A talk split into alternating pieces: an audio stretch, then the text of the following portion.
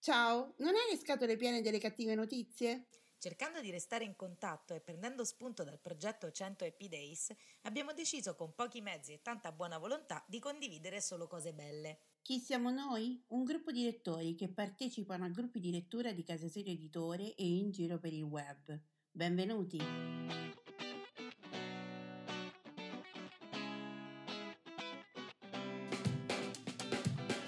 Ciao, sono Simona da Rocche di Papa.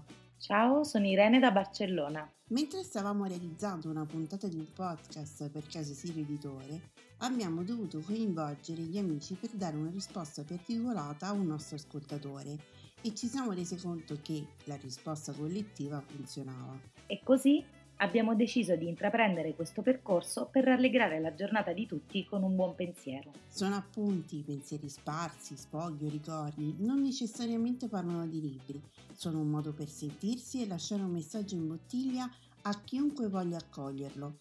Ci siamo ispirati al lavoro fatto da Alessandra Pagani con il suo 100 Happy Days sull'omonimo gruppo Facebook.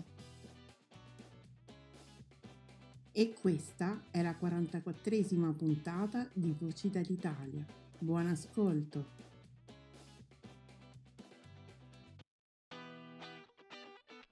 Buon pomeriggio a tutti, sono Marina da Roma.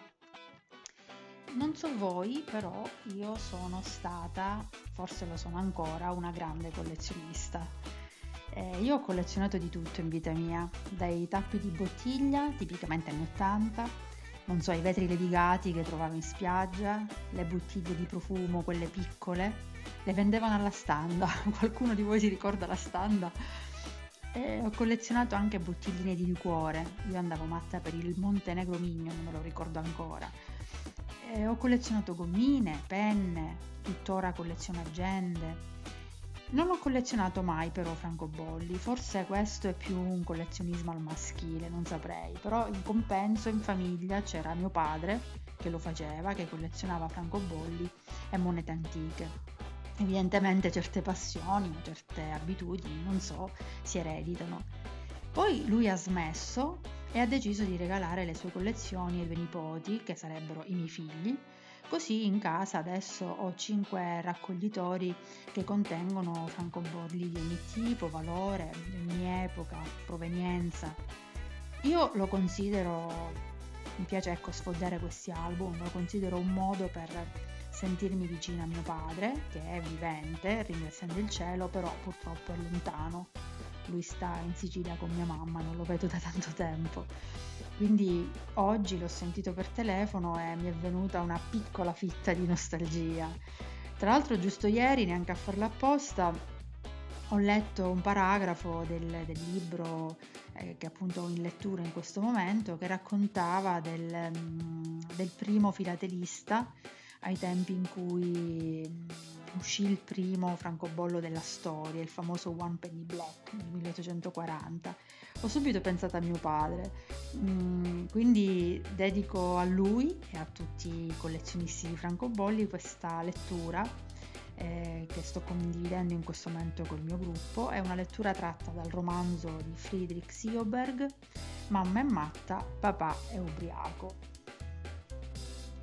Dopo la morte di mio padre, svuotando la soffitta della mia casa d'infanzia, trovai le collezioni di francobolli del nonno non i francobolli svedesi, quelli, considerati preziosi, li conservava in una cassetta di sicurezza, ma in fondo alla soffitta c'era un enorme album in tedesco del periodo interbellico, con un quadratino prestampato per ciascun francobollo messo. A quei tempi era ancora possibile contemplare il mondo intero, almeno per i filatelisti. Quel giorno in soffitta viaggiai lontano nello spazio e nel tempo e naturalmente ripensai al mio periodo di collezionista di francobolli. Capita a quasi tutti i ragazzi, se ricordo bene, e dunque molti rammenteranno anche quando il mondo iniziò, per così dire, a deragliare. Già all'epoca, per chi sognasse una collezione completa, raccogliere tutto di tutti i paesi era impossibile, ma si poteva ancora provare a mettere le mani almeno su qualche francobollo di ogni paese. Le ottime conoscenze geografiche della mia generazione devono molto ai francobolli. Il divertimento finì nel 1971 quando in Svezia i distributori Texaco iniziarono a regalare francobolli a chiunque facesse almeno 20 litri di benzina. Per farsi pubblicità. Fintanto che i distributori della compagnia si erano chiamati Caltex, noi bambini ci eravamo dovuti accontentare degli adesivi da incollare sulle biciclette ma anche il settore pubblicitario si stava evolvendo e all'inizio degli anni 70 i francobolli erano un'esca perfetta. Piccoli album rossi, di sole due pagine certo, però piene di francobolli di paesi che nessuno sapeva dove si trovassero. Il testo sul retro recitava In poco tempo potrei completare una bellissima collezione di francobolli, una collezione di cui andare fiero. Che divertimento scoprire l'affascinante mondo dei francobolli. E ricorda, Partecipando al nostro entusiasmante concorso potrai anche vincere un viaggio da sogno con volo per due persone a Paradise Island nelle Bahamas. Anche i bambini più piccoli capivano che quei francobolli non valevano nulla, che erano fatti solo per essere collezionati, non per affrancarci la posta.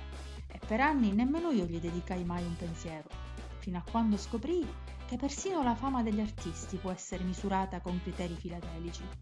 Ivar Arosenius e Amedeo Modigliani si saranno anche guadagnati la vita eterna in un modo o nell'altro, ma i francobolli erano una specie di ricevuta.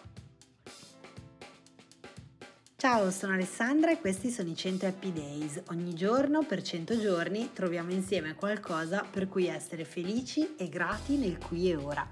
Oggi voglio ringraziare subito Paola per il contributo sui gruppi di lettura perché davvero ha aggiunto un tassello molto importante al mosaico di cose che stiamo dicendo. In particolare Paola ci ha ricordato che in tutte quelle fasi della vita in cui c'è una trasformazione, come può essere la pensione, delle nostre abitudini, il gruppo di lettura diventa proprio anche una routine con persone piacevoli che ci dà una piacevole eh, abitudine, alla, instilla una, un'abitudine piacevole in una vita che sembra solo apparentemente essersi svuotata di senso. Quindi grazie Paola perché hai aggiunto davvero un tassello umano molto importante. E oggi passiamo subito al tema del giorno. Il tema del giorno è un'amica che tutti conoscete molto bene e che in questo periodo ci ha fatto visita anche più spesso del solito. Oggi siamo grati per la nostra paura. Il tema del giorno è la paura ed è alla paura che esprimiamo un grande ringraziamento per cercare sempre di proteggerci con le sue rassicurazioni. Allo stesso tempo la paura a volte blocca completamente le vite delle persone. E diciamo che dovrebbe, la, con la paura bisognerebbe comportarsi come ci comportiamo quando siamo alla guida della macchina e di fianco a noi c'è qualche zia o madre o sorella un po' troppo apprensiva quelle che iniziano a dirti sta attenta, c'è la curva, frena, metti la seconda, metti la quarta, c'è un pedone, frena, vai piano, attenzione, rallenta. Questo è lo scopo della paura, tenerci in vita e assicurarsi che eh, rimaniamo appunto eh, sani, in buona salute, senza correre pericoli. Il problema è che quando ascoltiamo troppo queste mm, frasi della paura ci blocchiamo e non facciamo più niente. Quindi la cosa importante è ascoltare la nostra paura, ringraziarla per questo ruolo di protettrice dai pericoli, ma allo stesso tempo non permetterle mai di prendere il comando della nostra vita. E questo lo spiega molto bene il pezzo del libro che vi leggo oggi che si chiama Big Magic di Elizabeth Gilbert e dice così Intorno ai 15 anni capii che la mia paura era priva di varietà, di profondità, di sostanza, di consistenza. Mi resi conto che era immutabile, che non mi dava gioia, che non mi aveva mai regalato un cambiamento a sorpresa o un finale inatteso.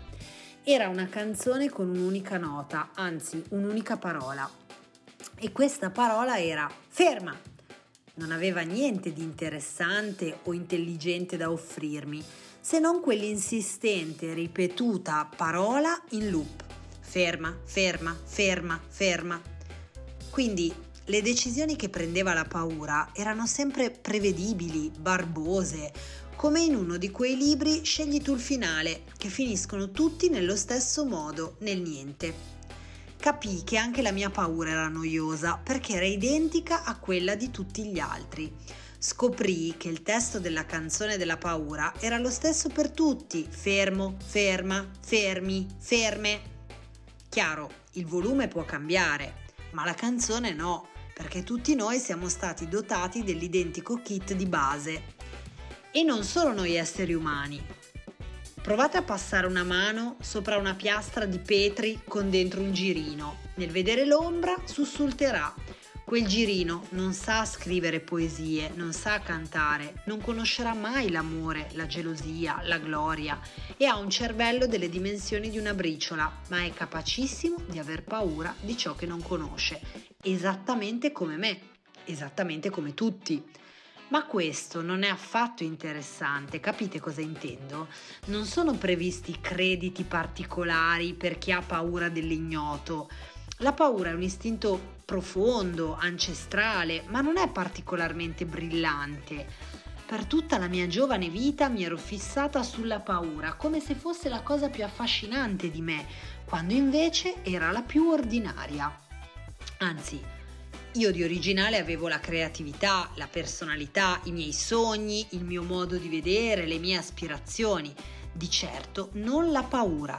Quella non era un pezzo raro, era un prodotto di massa disponibile a, ov- a ovunque.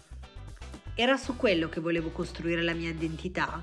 Volevo davvero partire dall'istinto più noioso di cui ero dotata e qui finisce il paragrafo di mm, questo libro che si chiama Big Magic di Elizabeth Gilbert.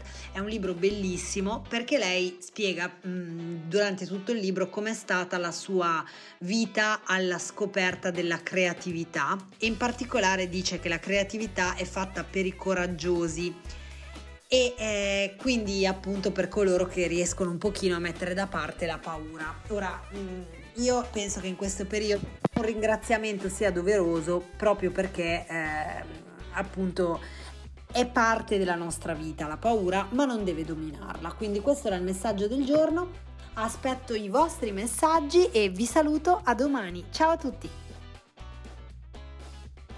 Ciao, Maria da Roma. A grande richiesta vi leggerò alcune pagine dallo stesso libro di ieri. Ho sposato mia suocera, memoria di un genero esaurito di Stefano Grimaldi, ma solo alcune pagine, perché altrimenti faccio spoiler, cosa che odio personalmente fare a proposito di tutti i libri. Ma queste pagine sono proprio carine, perché two is better than one, come si dice. Natale in famiglia. Alla suocera si aggiunge la bis suocera, vale a dire la nonna di mia moglie che vive al mare e ci raggiunge in città solo per le feste natalizie. Due sono peggio di una, non solo per un banale fatto numerico, anche per una questione distributiva. Possono far gioco di squadra, far girare le scatole in momenti diversi, assicurandosi una pressione continua e schiacciante. Insieme mia suocera e sua madre sono una dream team. Difficile batterle anche quando sembrano in grave disaccordo. Anzi, il fatto stesso che non si sopportino contribuisce ad aumentare il carico di lettura da gestire ogni giorno. Edda, la nonna di Clara, tutto sommato è una brava donna, è buona come il pane, si butterebbe sotto un treno per fare la felicità della sua famiglia. Al pranzo di Natale la bissuocera non può proprio mancare ed è giusto. È l'unico momento di tutto l'inverno in cui ha la possibilità di abbracciare figlia e nipoti. Ma la sua ascesa verso la città crea non pochi problemi alla normale e piuttosto complicata gestione degli equilibri familiari. Bisogna trovare un volontario che si candidi a ospitarla. Tutto il periodo prenatalizio è dunque dedicato alla gestione di questo fondamentale aspetto logistico. Le trattative in genere si aprono a fine ottobre. Ci vogliono diverse settimane di incazzatura preliminare con la bis suocera in perfetta contumacia per essere sicuri di rovinarsi pochi giorni di vacanza che il calendario ci regala tra dicembre e gennaio. Sia io che mia suocera ci teniamo tanto a raggiungere questo obiettivo e facciamo davvero tutto il possibile. Poi arriva la solita conversazione di metà novembre. Io invito mia suocera a pranzo, le faccio trovare una bella Seres gelata in frigorifero, magari compro anche qualche pastarella contando sul suo debole per i dolci e poi attacco. Allora, come pensiamo di gestire la nonna questo Natale? Butto lì con nonchalance, non appena vedo uno spiraglio nella conversazione. Ma Stefano, tu sai benissimo come la penso, ribatte lei con la solita convinzione. Ricordamelo, perché non sono sicuro di aver afferrato. La mia ironia le dà sempre i nervi, ma io non ce la faccio proprio a tenermi. Così lei volta subito stizzita la faccia verso Clara. La soluzione è sempre la stessa, è meglio che tua nonna resti a rapallo. L'uso degli aggettivi possessivi non è mai casuale nei discorsi di mia suocera. Mio nipote e tua nonna sono due facce della stessa medaglia. Nostro figlio è sempre suo nipote, mentre sua madre è sempre un nostro problema. Ma scusami tanto, vorresti davvero che tua madre rimanesse lì da sola mentre noi beviamo e mangiamo in allegra compagnia? Tutte le famiglie si riuniscono il giorno di Natale. Intervengo rinnovando ogni anno il mio stupore di fronte alla solita cazzata. Sì, ma sua nonna, risponde lei continuando a riservare la massima attenzione all'uso dei possessivi, fa di tutto per far girare le mie palle. E poi sapete, io non posso assolutamente ospitarla in casa mia. Già, la sua misera casa. Due piani per una persona sola e un gatto obeso che non farebbe le scale nemmeno se fosse inseguito da un alano. Di sopra c'è una camera da letto in piena regola, con tanto di bagno indipendente. La coppia vive al piano terra. Difficile trovare una soluzione migliore per ospitare una persona, ma niente da fare. La soluzione non viene nemmeno presa in considerazione. Ma io ho le mie abitudini, mi alzo quando mi pare, vado a dormire quando mi pare, non mangio mai a un'ora fissa, non merdo mai una puntata del quiz in prima serata. Tua nonna mi scommosserebbe tutta la vita. Poi lo sapete, dopo 5 minuti non la sopporto e finiamo per litigare. Risultato, la bisnonna viene tutti i Natali a casa nostra, adattandosi a dormire su una brandina nel mio studio. Poco male, sono pochi giorni in cui mi metto molto volentieri da parte la mia scarsa inclinazione all'ospitalità. Ma quello che mi fa imbestialire è che dopo tutta quella bella sparata sull'incompatibilità con sua madre, mia suocera ha il coraggio di spiazzarsi a casa nostra per tutto il periodo delle vacanze natalizie. L'evento miracoloso si ripete ogni anno. Lei non sopporta sua madre nemmeno un istante a casa sua, mentre a casa mia la regge benissimo. E come se non bastasse, aggiunge una facility in più ai miei pochi giorni di riposo. Appendi al chiodo le chiavi della macchina. A Natale, vigilia a Santo Stefano compresi, preferisce non guidare. Potrebbe nevicare, magari alla sera si fa un po' più tardi e poi c'è il rischio di mettersi al volante dopo aver bevuto un bicchiere di troppo. Così non solo devo convivere con uno spiaggiamento doppio, mi tocca anche fare da chauffeur due volte al giorno. Ciao, a domani, promesso con un altro libro però, eh. Ciao, sono Massimo da Roma e volevo intervenire anch'io sui gruppi di lettura.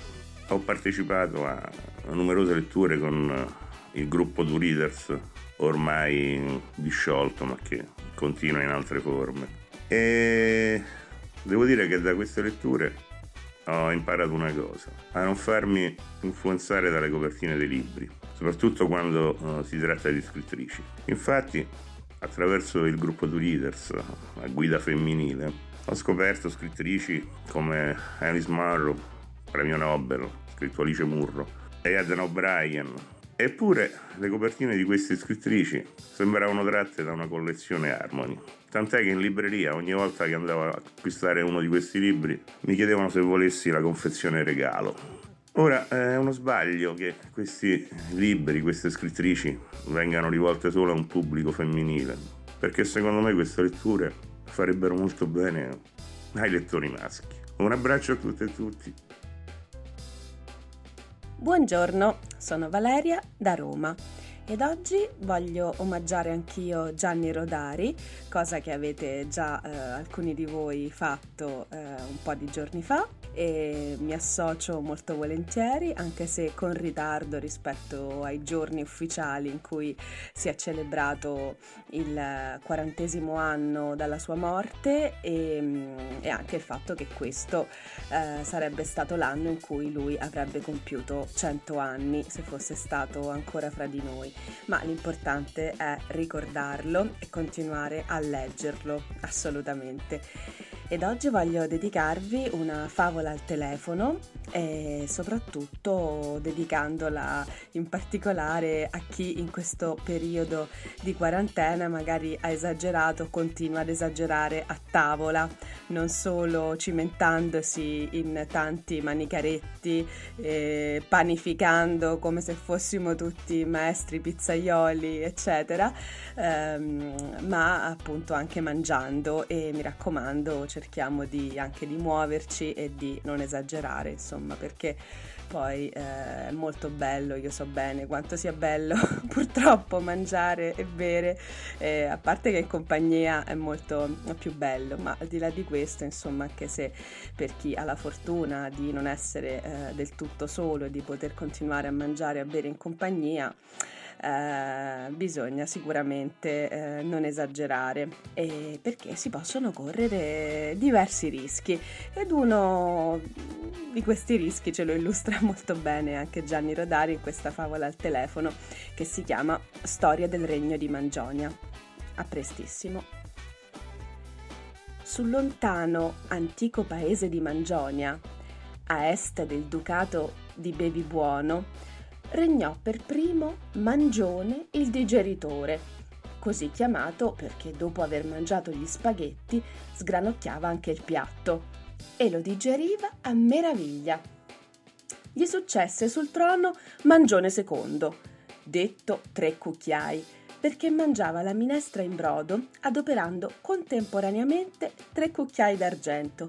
Due li teneva lui con le sue mani il terzo glielo reggeva la regina, e guai se non era pieno.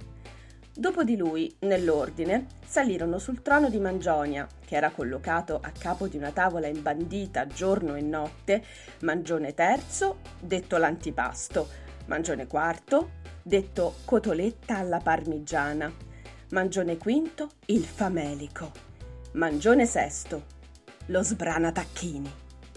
Mangione settimo, detto Ce n'è ancora? che divorò perfino la corona, e sì che era di ferro battuto. Mangione ottavo, detto crosta di formaggio, che sulla tavola non trovò più nulla da mangiare e inghiottì la tovaglia. Mangione nono, detto ganascia d'acciaio, che si mangiò il trono con tutti i cuscini. Così la dinastia finì